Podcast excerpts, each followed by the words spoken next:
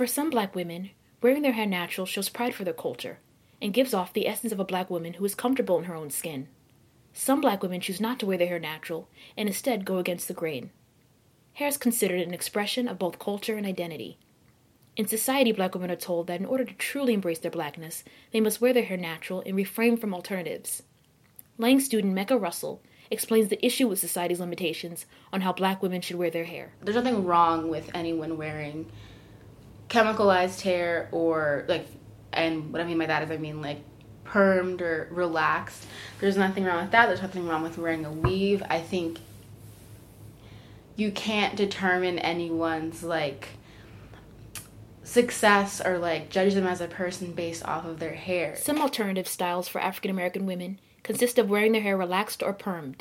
This involves chemically thinning the hair to make it easier to manage. And I think there's a lot of like talk in just like surrounding like black females specifically like naturalistas where like they will demonize another black female for wearing a weave and saying oh they're not woke enough. Like oh they're not doing this that or the other. But it's like well aren't you sort of like going like aren't you like i don't know. I just feel like that just sort of defeats the whole purpose of like why we, we're here in the first place like i don't think hair should have to define who you are as a person, but because it's so central to the African American community, I think that's why we base our judgments based off of hair. Although it should not be, but I think that's a logical explanation as to why black people do that. Weaves are either synthetic or real hair that is woven into a woman's cornrows.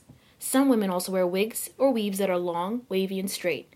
Because they are a replica of European hair, this style is often controversial. Parsons student Tatiana Glover, who has made the decision to wear her hair natural moving forward, describes her past hair choices and why she began wearing weaves. I, I enjoy big hair and, and I like to impersonate Diana Ross for that. So I felt like weave was my way to, you know, embrace those women that I looked up to so much and, and have those hairstyles because necessarily I couldn't manipulate my natural hair like that. So I felt like weave and wigs was something that I could do that with. So I, I feel like it was coming from an innocent and like place of like me just wanting to like play with different hairstyles. But I do think if I'm gonna be completely honest, I did struggle and I still am struggling with embracing my natural hair. Um, just because I feel like my hair has become so part of my personality that I think that I became conditioned to believe like people would only like me if I had this hairstyle.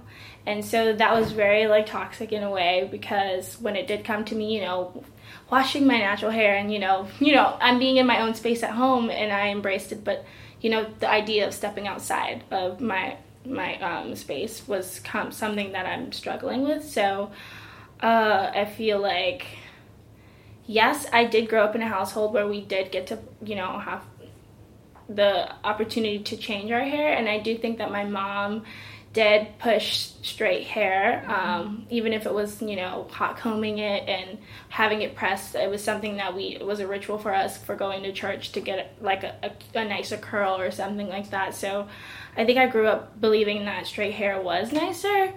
Um, do i believe that now? No.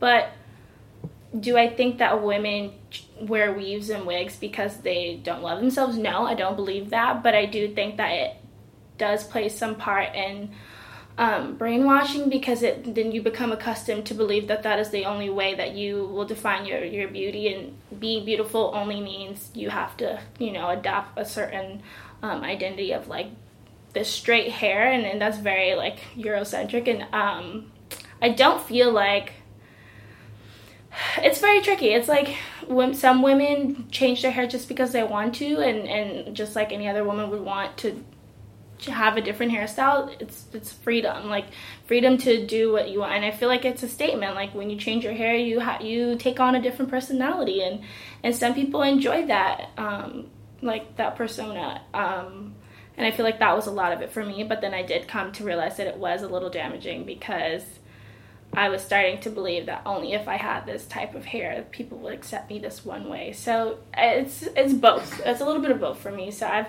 I've been going through that challenge growing up up until right now. Women can change their hair to fit their personalities or you know what they're feeling at the time. I think that's really really beautiful. This is Allie McPherson for WNSR.